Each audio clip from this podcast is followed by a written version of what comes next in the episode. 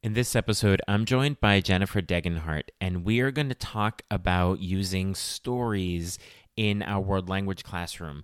And in these stories, there are opportunities for what we will call windows and mirrors. So it's a window into the experience of others, so students can learn about that, as well as a mirror so that they can actually see themselves reflected in the stories that you're using in your classroom. Let's jump in. Are you a language teacher looking for some reassurance that what you're doing in the classroom is on the right track? Or maybe you're looking for some ways to teach even more effectively. If you're one or the other or somewhere in between, you've landed in the right place. This is the World Language Classroom Podcast with your host, me, Joshua Cabral. You're about to get tips, tools, and resources so that your students continue to rise in proficiency and communicate with confidence. Let's jump in. Vamos, allons-y. Hello, my friends. Bonjour, mes amis. Hola, mis amigos. Welcome on in the World Language Classroom Podcast. And I am joined today by Jennifer Degenhardt. Now, this is likely a name you've heard. And if you haven't heard that name, you have seen her books around. And her books are being used in classrooms all over the country to help students dive into literacy and cultural topics. There are so many cool teachers doing things out there. And I see them at conferences and on Twitter, and I actually just want to spend more time with them. And so I wanted an excuse for all of these people to hang out with me. And so I figured start a podcast and we can have an excuse to hang out together. So thank you, Jennifer, so much for being with us today. Joshua, I am so happy to be with you. And thank you for that great introduction. I don't know that I'm all that cool, but I am really happy to spend time with you because I think the same of you. Oh, thank you so much, so much. I would love for you to share with us a bit about your journey as a teacher and how you evolved into being an author along the way. Well, I chose teaching because it was the path of least resistance, really. Both of my parents were teachers, and I really didn't know what I wanted to do. And my parents both loved teaching, at varying degrees at different times of their lives. But when I graduated from college, I went into the family profession, so to speak. And I found that I loved it too. And mostly I love teaching to be with young people. Spanish is just happened to be what I had the most credits in, which was good because I really enjoy it very much. And the best part about teaching for me is watching students' eyes and their whole beings light up when they get it. Mm-hmm. And I don't know if that happens in history class or maybe in math class, but that's what I really like. And I was a teacher in public school for 24 years until, the school where I was teaching and I reached a détente and we needed to separate. And I didn't really know what I was going to do after that. And I had started writing these books for my students when I was teaching high school. And I found that I loved it. I just love to dive into the story and figure out what was going on. And so I kept doing that, and which kept me going at least on a personal level. So when I had the first year I wasn't teaching in high school and I had published maybe, 10 books, I figured, this might be a thing. Wow. What was that first book that you wrote for your students in your classroom? I wrote La Chica Nueva, The New Girl. And I wrote that I was so blessed to be able to teach two classes of primarily students with learning challenges, and they were not buying the regular curriculum. They were bored out of their minds. I was bored and frustrated. And if I knew if I was bored and frustrated, they would be just the same. So I said, there's got to be a better way. And I don't know where the idea came from. I had used other CI readers in class, but I knew that there was no way I could get them to buy into those particular stories. So I said, well, maybe I can write my own. And I went home and I dug out all of the stuff, all the curriculum that I was supposed to cover and mapped it out into a story. And out came Taruka and Cooper. Wow. When you were using that first story with your students, did you write the entire story before using it with students, or did you sort of go along the way with them in the classroom? No, I wrote it all actually, and I don't know if I'm proud to say this, but I wrote the first draft of the story in a week. And I evidently needed to come out, and I would go home and write some. And then I think, okay, I need to include these next topics or vocabulary or grammatical structures. And I used to swim in the morning before school. And so I'd go and I'd solve all the problems while I was doing laps. Mm-hmm. And then I'd use some of the structures in class, and then I'd go home in the evening and write some more. So I had all of the story written for the most part before I gave it to students. So you referred to this as a CI reader. So what does that mean to you to use that term, a CI reader? And CI meaning comprehensible input, to make sure everyone is on board with that. Well, I am not a pedagogue by any stretch of the imagination. So the CI to me means providing students something that they can comprehend, comprehensible, and so that they can then use that for their own output. And I don't know, that probably doesn't strike a chord with what it actually is, but to me, with the students that I had at the time, that's exactly what happened. They were able to understand what I was giving them, because there's a lot of repetition in the beginning. And with the repetition, they built up the confidence. And when we were able to start talking about things, I mean, they just lit up. So that's, and you can, on another podcast episode, you can correct all of my wrong things, and that's okay. No, it is not wrong. You have, these are such useful and actionable resources for the classroom. There's nothing wrong with what you're doing. Nothing to correct at all. Okay. At all. So the thing that sticks out for me personally as a teacher when I'm looking at your stories and considering the different options is how many different voices and experiences are represented. It is not what I would call the typical story, you know, and typically and historically in legacy ways of teaching, there was a single view of an experience. And in your books, the characters and the stories are, I'm going to use the word diverse, but I don't think that even honors it enough to say what your stories are.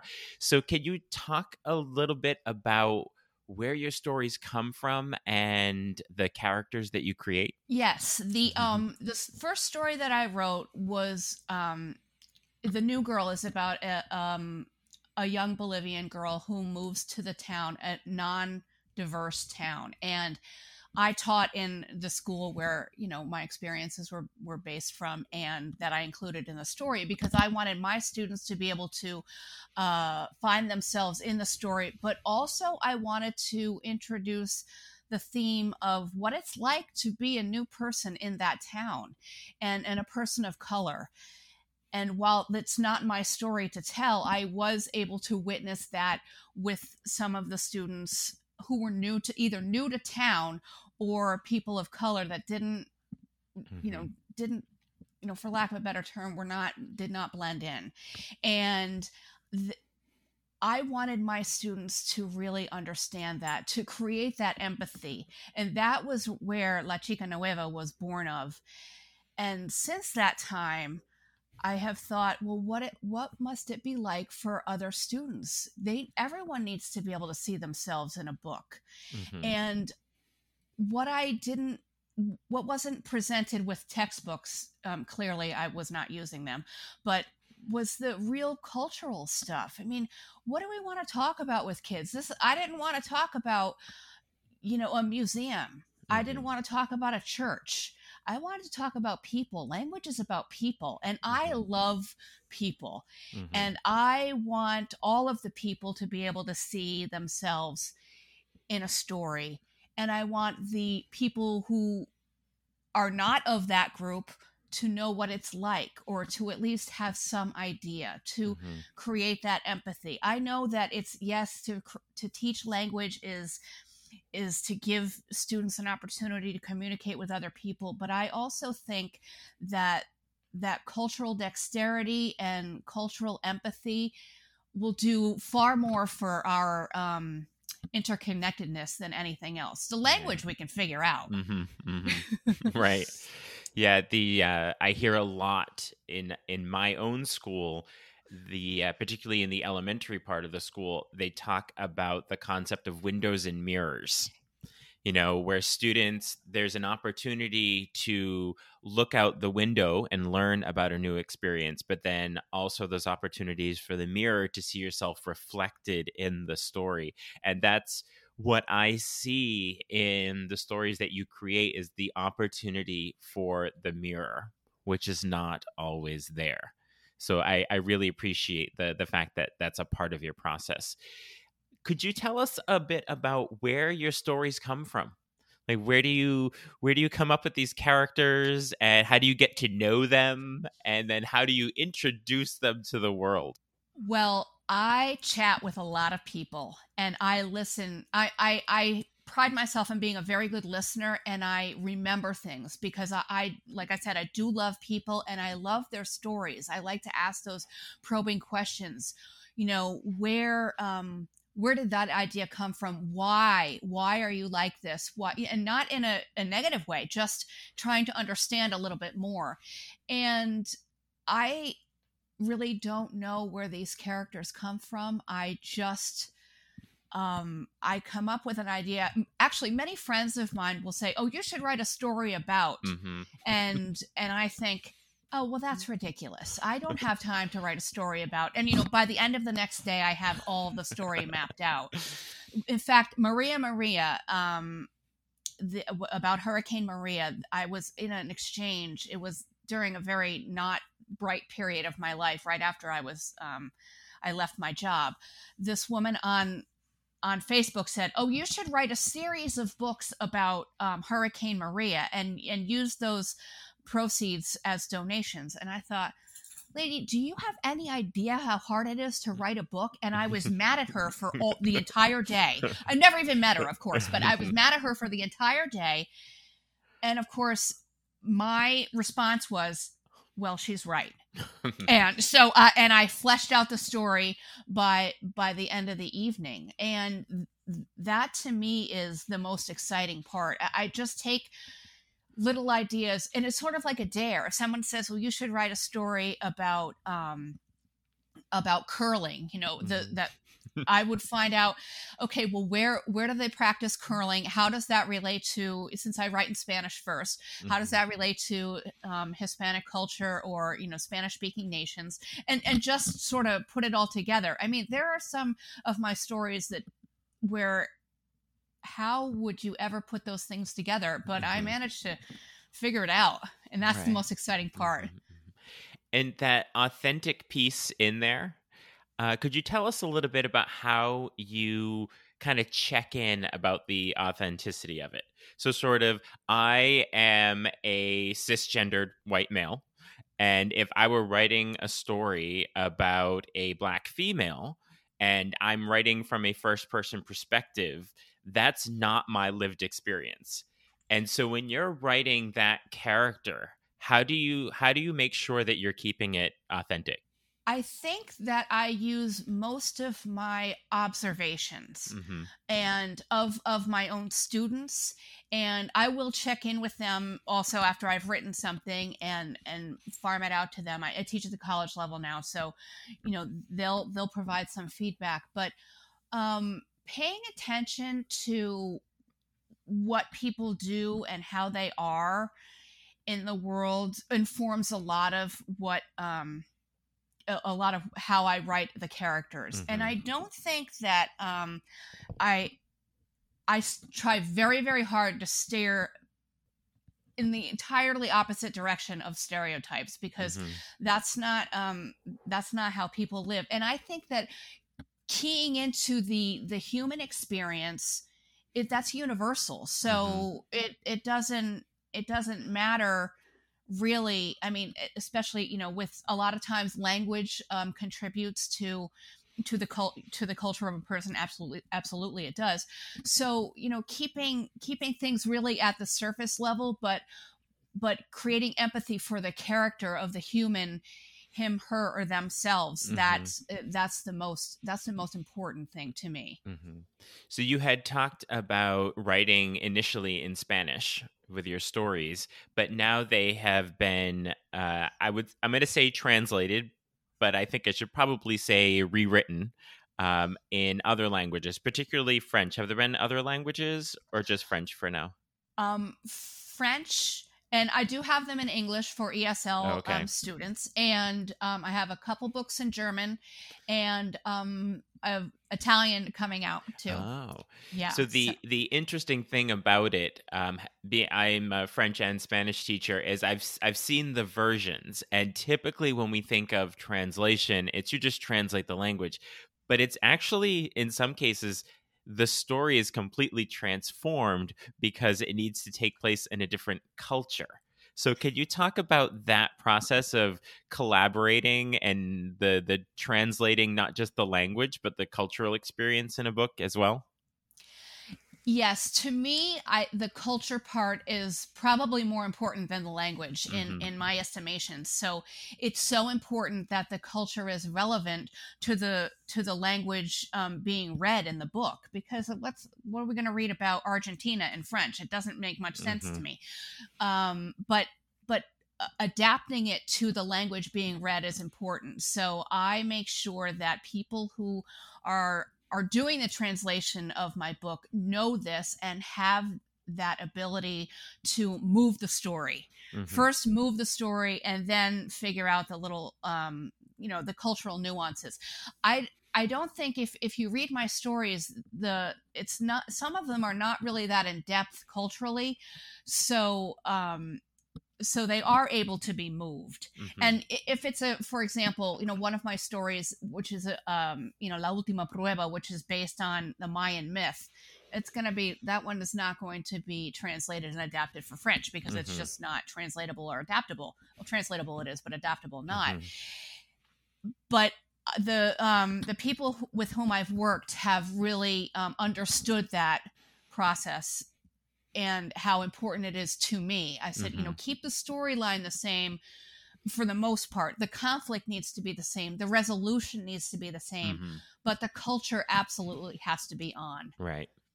What I find in your stories is you had just said that it doesn't go really into depth culturally. I think it goes far enough where it's easy to pull in authentic resources to go along with the story. Okay, you're getting very excited talking about that. Yeah, I'm very excited because yes, as an author and as a teacher, that's what I would want, is to be able to add my own flair and bring in other authentic resources, and keeping the culture at a name mention level, and allowing the teacher, if the teacher uses the books as a class novel, to bring in the things that he or she or they like, because that's, to me, the most exciting part about teaching, is to put my own personal spin on it. Mm-hmm. And if I can get excited about it, I can definitely sell it to them.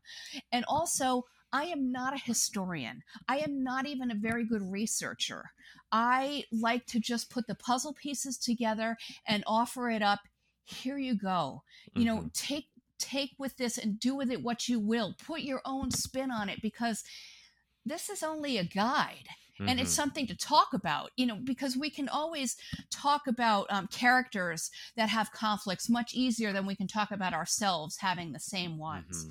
And with the, with the racism and the LGBTQ issues and the, the economic disparity that I mention in the books that I write, it's so much easier to talk about those themes with the characters and not, have to talk about, student A you know, lives in a single parent home and student B, you know, is whatever, you know what I mean? I'm just talking about those sorts of disparities in real life. Mm-hmm. I noticed that you take on topics that are sometimes scary for teachers. They're not exactly sure how to take on LGBTQ issues or take on income disparity or particularly racism with particular races. And it's just sort of, oh, we're going to talk about that today. And it's an awkward introduction of the topic just to talk about it. But the fact that you bring it in a story that's connected to humanity kind of gives teachers a way of bringing that into their classroom. And I think that these kinds of conversations need to take place more and more and more with our students. I don't know about you, but I think our generation, I don't know how old you are, but my generation for sure has messed a lot of things up. And I'm putting a lot of faith in the younger generation. And they seem to be much more aware and open about things and just providing these opportunities. And nothing is scary unless we ascribe that feeling towards it. Mm-hmm. I mean, it just is. LGBTQ issues, they're not really issues. They're human beings.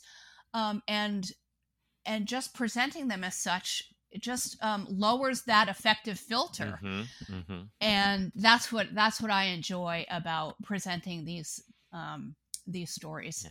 So speaking of students, do you ever hear from students who have, or teachers who have used their books in your classroom? And what's the feedback you get from them? Well, you're going to make me cry. Oh, do it. We love that. Yeah. I do hear from teachers a lot, and a lot about students that have come to them and thanked them for giving them the book Los Tres Amigos or Les Trois Amis, and just allowing them to see themselves in the books. This was right before the pandemic started last year. I met a teacher at Nectville who said, "Oh, I'm so glad I caught you. I have to get another." I was cleaning up from the conference, and she says, "I'm so glad I caught you. I have to get another copy of Los Tres Amigos. I gave mine away to a student whom I thought could benefit from it, and it wasn't until the following fall she came to me and said, I didn't know it was going to be okay until I read this book, and I finally came out to my parents, and it's going to be okay." And I was bawling, mm-hmm. and I think of it still. I'm crying now, and you can see me, but that's why I do what I do. I just want kids to feel like they matter, mm-hmm. and if they can just find that just a little bit of comfort by reading a book, then I've done a good job. Yeah. And just looking through their immigration stories, there are stories that involve racism. There's so many of these lived experiences. And when we look at these sort of CI, comprehensible input readers, these leveled readers, we sometimes think about it's the class curriculum that the whole class is reading it together, but they are also incredibly useful for the classroom library, for those voluntary reading times where it sounds like that's where the student was reading it. It was the book they pulled off the shelf in the target language that's a level they can understand where they can see themselves. And that is so powerful. Thank you. Yeah, I just finished a graphic novel earlier this year with artwork done by a high school student, because I do like to work with students all the time. And I wanted to make sure that there were some resources in the story itself for students to access if they needed it. So it's a story about a transgender male high school student and a girl that they develop a cool connection during COVID. And I made sure to include the crisis text line and the Trevor Project and information on how to, just so that it was embedded in there for those students who might need that just as a, oh, I'm just reading a book, and, you know, if they could take a picture with their phone or write it down or something like that. I feel for students, and not for any other reason. I mean, I don't identify as part of the community except as an ally, but I just love people, and I want them to feel like I feel now, which is great. Yes. And a teacher who's choosing to have a book, I'm looking specifically at the book that's the story of the Haitian father who travels illegally to the United States. And for a teacher to have that story in their classroom, it says, I'm an ally and I understand and I'm open to learn more if this is an avenue that opens up for us to have a conversation. So that's important. It is important. I think it's to have different stories for all of the student population, regardless of whether they identify with the characters or even if they just see through the window, as you mentioned earlier. It's kind to present everything and not just limit them to the single view focus. So I like to pivot from sort of the informational part of a lot of what we talk about in these podcasts. There's a lot of information, and to make sure that we also look at inspiration. And you seem incredibly inspired to do what you do. And where does your inspiration come from? Where we can pull from that, and I can try some of that as well. I go out into the world, which I don't leave the house often these days much, but I pay attention to people.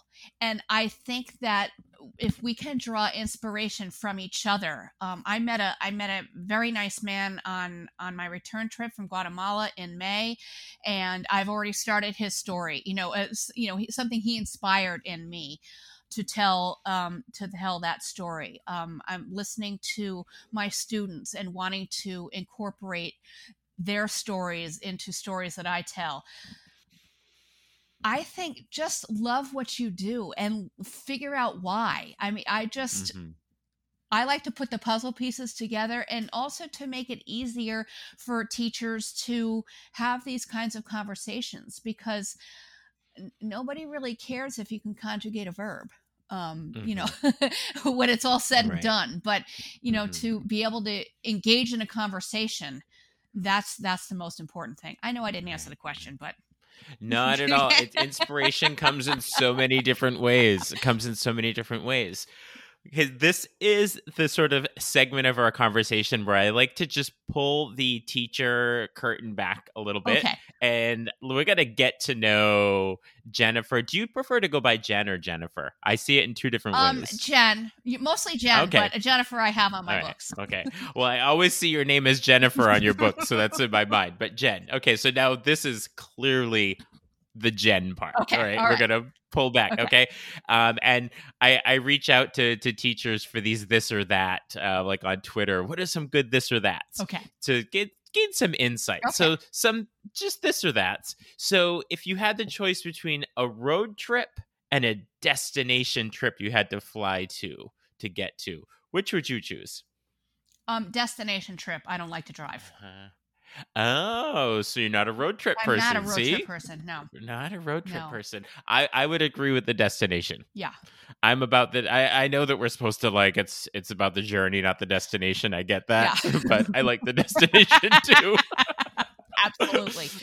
And if there is a big gathering of people for a party or something, or a small, more intimate gathering, which one would you choose? Oh, the intimate gathering. Very much so. I do love people, but I like the conversation. I love to dig in and to find out about people. I don't want to, I don't do the chitty chatty. Oh, not the chitty chatty. No, I don't really like it. You want to go deeper. You need to find your next story. I do. I'm mining people's minds for the next story. Absolutely.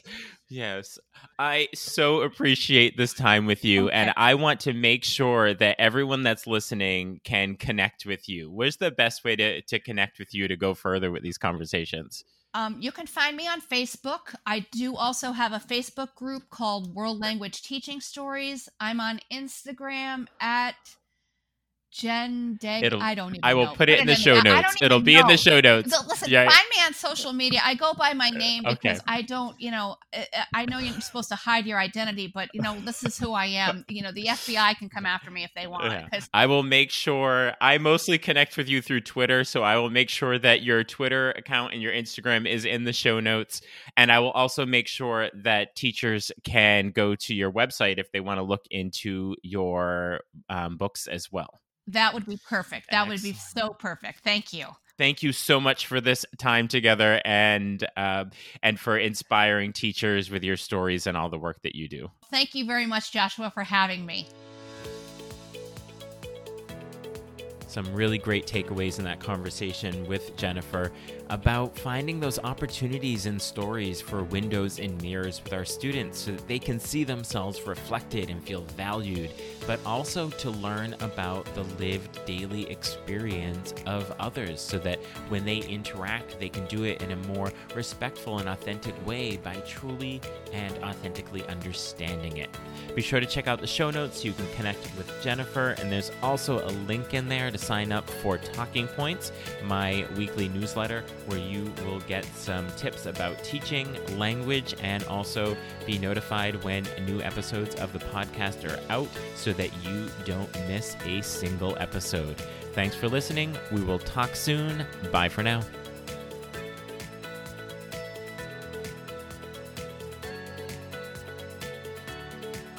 You've been listening to the World Language Classroom podcast. Be sure to follow or subscribe wherever you're listening so you don't miss a single episode. Let's continue the conversation on Twitter, Facebook, or Instagram at WLClassroom. You can also see over 250 blog posts about language teaching at, you guessed it, WLClassroom.com.